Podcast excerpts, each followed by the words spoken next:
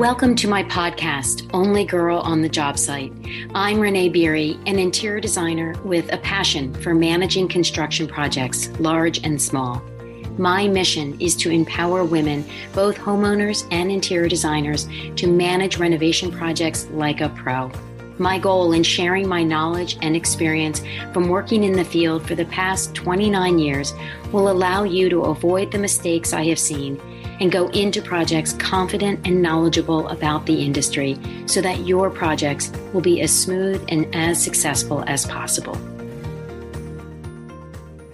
The reality is, any smooth running project will experience instabilities or difficulties with the trades at some point throughout the work. And while that isn't a great experience, some may be minor and some unfortunately may end up being a major change. And that is what I want to discuss and why a designer's role is so critical in keeping things moving forward as calmly as possible so that the project stays on track and finishes strong. So, in this episode, I want to detail out what these can look like how to manage them in the moment, and focus on the future. Let's get started. Welcome back to the podcast. I'm glad you're here. Today, I want to take on the topic of instabilities and disruptions on a job site because at some point, each and every one of you will experience this. And for designers, you will likely experience it on multiple projects. Unfortunately, it can happen at the same time. And, and while it is a disruption and it is something that is an annoyance and has to be managed in a different way, it isn't something that should prevent work from continuing forward unless it falls under the major disruption category. So, what do I mean by disruptions and instabilities on a project?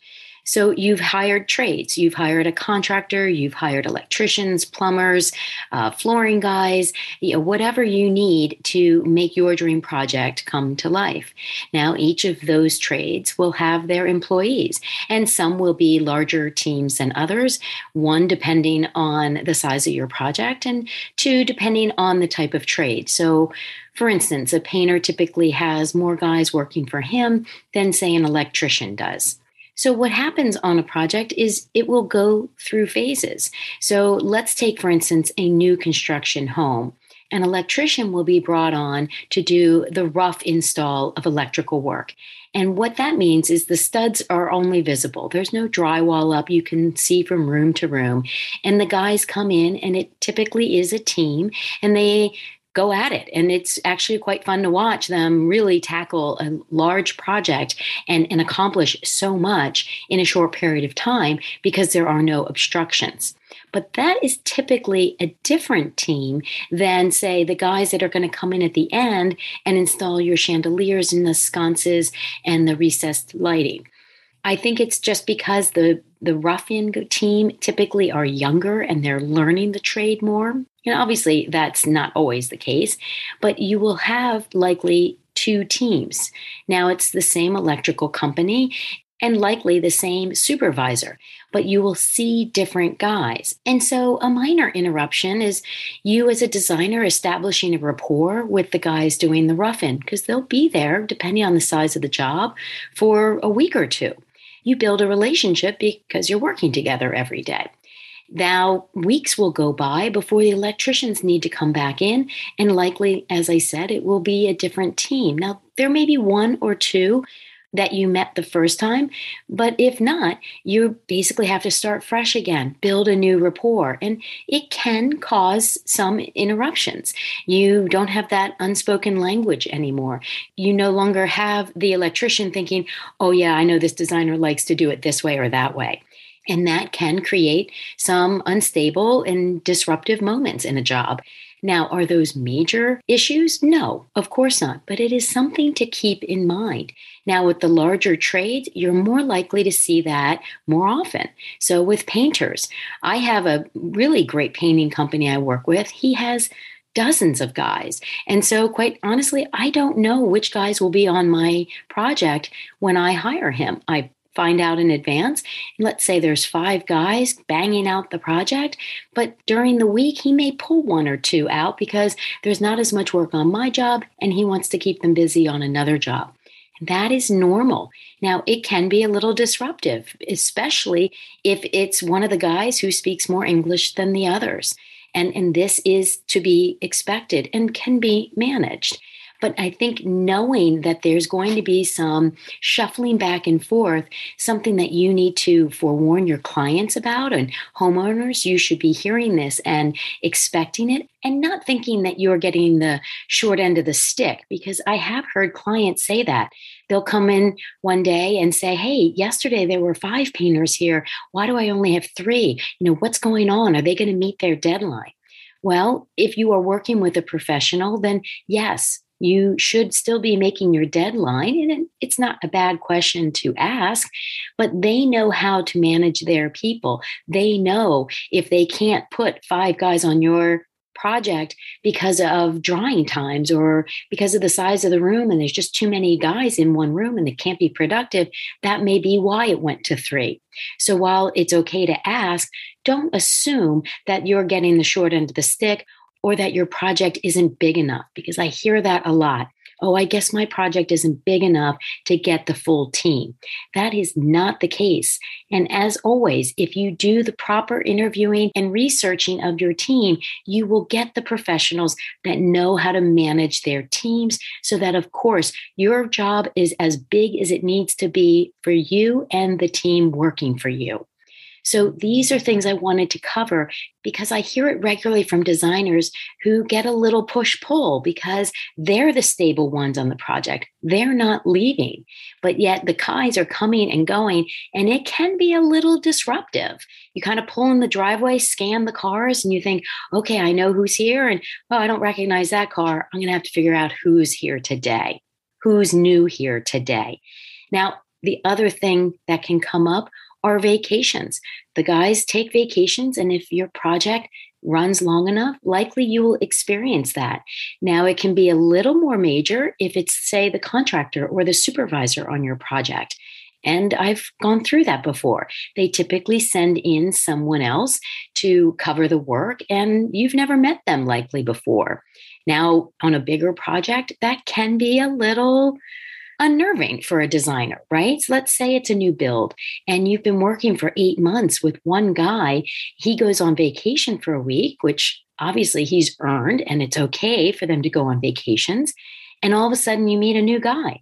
Now, he is mostly there to make sure the house doesn't burn down and that the work moves forward. And any good supervisor will have left tasks and to dos with his guys before he leaves but it's still it is unnerving. You're sort of meeting someone new for the first time reviewing the project for the first time. They may never have been on site before ever. It's okay to be unnerved by it too.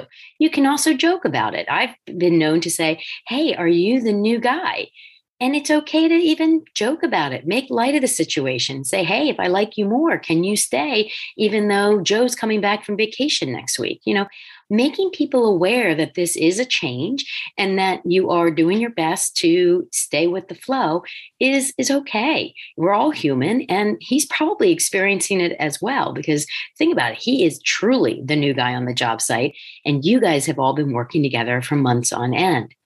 So these two scenarios are common on projects, right? Guys come and go on sites, and vacations do happen, particularly on longer projects. And hell, if it's a really big project, there may be multiple vacations if it lasts for several years. So, knowing in advance that this can happen and knowing in advance that it's okay to be a little unnerved and think, oh gosh, it's like the first day of school again is normal and natural. But designers, please hear me. You are the stabilizing force on this project, no matter what, because you are constant. Now, again, we've talked about it in previous episodes that vacations are okay. And please take them for your own sanity as well as your client's productivity. You're better when you are rested and revitalized. But know that you will be the one the client looks to to say things are fine And things will be fine, especially if you stay on top of it. Of course, that means holding those weekly meetings. If you're not the one hosting them, then you need to be attending them. You're the ones keeping all of the notes. You're keeping track of all of the trade's progress, all of the items that need to be selected, and when they need to be ordered and coming in. And that's really important for a client to know okay, so the contractor is away for a week, but Renee's on the job and it really doesn't matter. And vice versa. So when I go on vacation, they know that the contractor is there keeping the job on track and on time moving forward. And that's really all you need to be doing. And you'd be doing it anyway, whether the guy was there or not. These are things you would be keeping up with and maintaining simply because it's your job to do that, to keep everybody on track and the client up to date on the status of their work. Now, when you have, say, electricians or painters coming and going, again, you are the one that can calm the client and say, no, no, this is normal. They can't have five guys today because of X, Y, and Z reasons. Fear not, we are still on track. We're moving forward as scheduled, and those guys will be back when the blank stage happens next, right? And again, the client is just looking for a professional's opinion that everything is okay. And that is your role. And by staying on top of it, by checking in with the painter, hey, I noticed two guys weren't here today. Oh, well, Renee, they can't be there because of the drying times. All that oil paint we had to use, it's not setting up because uh, it's August and it's really humid where I live, and therefore it's taking longer. Oh, okay, makes perfect sense. Give it a couple of days, the paint will set up, the guys will come back. And that's what you can convey to your client to keep them calm and know that you are in charge and on top of things. Now, in 29 years of working, I have to admit, I have been a part of two projects where a major disruption and major instability has happened on a project. And that is when the contractor is no longer on the site. Now, this can take a variety of forms. Perhaps the contractor quits. Perhaps the contractor uh, was fired, either by the client or by the company that he works for. Or perhaps if you have a supervisor on the project, perhaps he just leaves and goes to another company. And that was my latest experience. We were doing a massive renovation of a very old home and putting a large addition on the back. It was a very complicated project because you had a 1920s home with plaster walls, and all sorts of chaos that had had to be unraveled and explored and figured out. And then we were putting on a new construction and trying to make it look seamless like it had always been there. And we were about two years into the project when the supervisor announced that he was leaving the job because he was moving on with a different company. And I'm going to be brutally honest with you, I was flabbergasted. We had spent so much time on this project. And in this situation, he really was the point person. He had such knowledge of all of the systems, all of the history that we had uncovered. He knew where all of the ghosts were. He knew everything about this project. And his boss came in and said, This won't be a big deal. I personally am going to step in. I'm going to see this through to the end. Now, that was the right decision and very noble of him, but it didn't help quell any of the insecurities and quite frankly, hysteria going on behind the scenes because his boss didn't know this knowledge. He didn't see it. He wasn't showing up every day. He wasn't meant to show up every day. And so the client and I, we had a major powwow. And, and we actually tried to talk the supervisor out of leaving. We were six months shy of finishing this huge project, and we just couldn't convince him. So we knew we had a deadline. He'd given two weeks' notice, and we knew we had to be on our toes and be ready for action at the end of those two weeks. Now, the rest of the team was staying put. So, yes, the electrician also knew what the electrical work looked like originally and what they had uncovered and what they had fixed and what they hadn't fixed. And same with the plumber and all the, the roofers and the drywall guys. They all were still in place. But the super is the one that holds all of the knowledge together and understands how all of those pieces lock into place like a Lego set. Now, of course, I had been at every weekly meeting. I had been on that job site crawling around myself. I take lots of crazy, weird pictures, which, if you follow me on social media, you likely see all of these open walls and cavities and strange things. And so I had a lot of data myself as did this client who was really involved. She was not living in the house at the time, and frankly, it wasn't livable. That's how much we were doing. But she too was often at the site taking notes and keeping an eye on things. So she and I put our heads together. We wrote out what we knew. We wrote out what we knew was coming, and we wrote out where our missing links were. And we spent every single day on that project with the supervisor. I spent probably two or three hours every day walking around with him, listening to him, learning what he knew and what he wanted me to know. And it was a very fluid situation. We'd be walking down the hall and he'd say, Oh, yeah, Renee, you need to know that when we opened up this ceiling, we found this crazy vent stack that nobody knew was going to be there and da da da da da da. And I'm taking down notes and taking pictures, measuring if we needed to. And we did what it took so that when he left and his boss came on board, we had pretty much everything patched together. Now, we also asked for him to allow us to contact him on his personal cell phone in case we ran into a problem.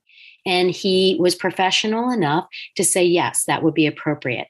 Because honestly, in my brutally honest opinion, he should have right? He knew he was leaving us in a massive lurch. And the least he could do was let us call him and ask him questions if we got stuck. Now, we did that, I think, twice, maybe three times, because we didn't want to abuse the privilege to do that. But we also did it because we needed to and because he needed to give us the answers.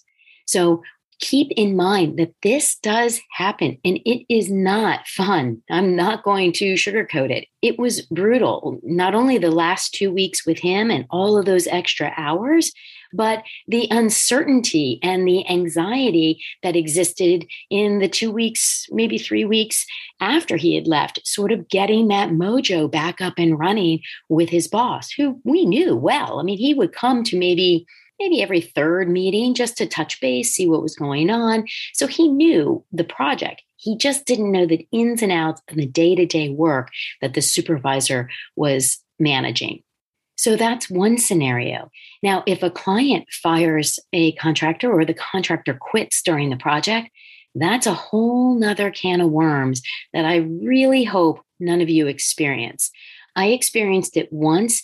Luckily, I was working for someone else. So while I had a huge role in picking up the pieces, it wasn't my full responsibility. It was the designer I was working for, poor thing. And I was able to observe more. And that is a totally different situation than the one I just described. Because if you're firing someone, they're not coming back for a couple of weeks so that you can tag along and take copious notes on everything they've been doing nor are they going to offer you their cell phone number so you can call for any questions you have or any situations where you're stuck and need advice. So, those are situations you again want to avoid at all costs. But even then, they do still happen. So, again, a designer's role, you've been going to the meetings, you've been taking notes, you've been doing job site visits, you've talked to all the trades, and most likely those subcontractors stay on the project. They did in the case that I was just referencing. And they can help put that historical knowledge together so that the project moves forward. But if they quit, which means you weren't given a whole lot of notice, then you probably don't have anyone lined up as the backup. Now, if a client is planning to fire someone, as a designer, as a top member of this team, I would recommend that the client not actually fire someone until they have the next guy lined up, which I understand can get a little dicey, but this leaves the job covered as best as possible so that you're not losing gaps of time between one contractor gone and the other one starting. But like I said, if the contractor quits, then you are in a mad scramble trying to replace them while the project is underway. And, and likely the next guys are going to wonder what's wrong with this project? Why did the contractor quit? And those are things you're going to have to deal with and come up with talking points, explanations, and be prepared for some guys to not even want to look at the project thinking that it's the client or that it's the designer or something else that's just inherently wrong that they don't want to get involved with. So these are scenarios, trust me, they do happen. And I don't want you all to experience them. Well, the minor ones you will be experiencing. And again, while they can be unnerving and not the best week you're going to have, it is definitely something that you can get through positively and move forward on. It's these major disruptions, it's these major instabilities on a project that you really want to avoid as best you can but ultimately, there are things that are going to be out of your control. And therefore, by staying on top, going to those weekly meetings, being an active team member on a project will allow you to stabilize the project while the change is underway and put it back on track once the pieces are back in place. So I'm hoping that by knowing about these issues that can come up, you can either foresee them, you can head them off at the pass, but you can definitely prepare for them by knowing that they happen, recognizing it when it does, and being prepared with the solutions and the stability for your client and your project to move forward. As always, if this brings up more questions than answers, please feel free to reach out to me. And as a reminder, if you want more tips and tricks like this, go on my website, sign up for my newsletters. I send a specific one on Fridays, one for homeowners, one for professionals, going over topics like this in even more detail. It's become a really fun thing for me to do, and people have told me how valuable it, they have found the information to be. So I highly recommend you take me up on that offer. Jump over to my website, www.deviniedesign.com, and sign up for the newsletter. And lastly, to designers listening, this past year and a half, I have spent time listening to all of the members in the course, Only Girl on the Job Site Designer Edition. I love hearing what's resonating with them, what they're confused by, and the questions they still have. And so we have gone back and we are revamping the course, taking all of that data we've gotten from the designers like you and we are so excited to be relaunching that course soon.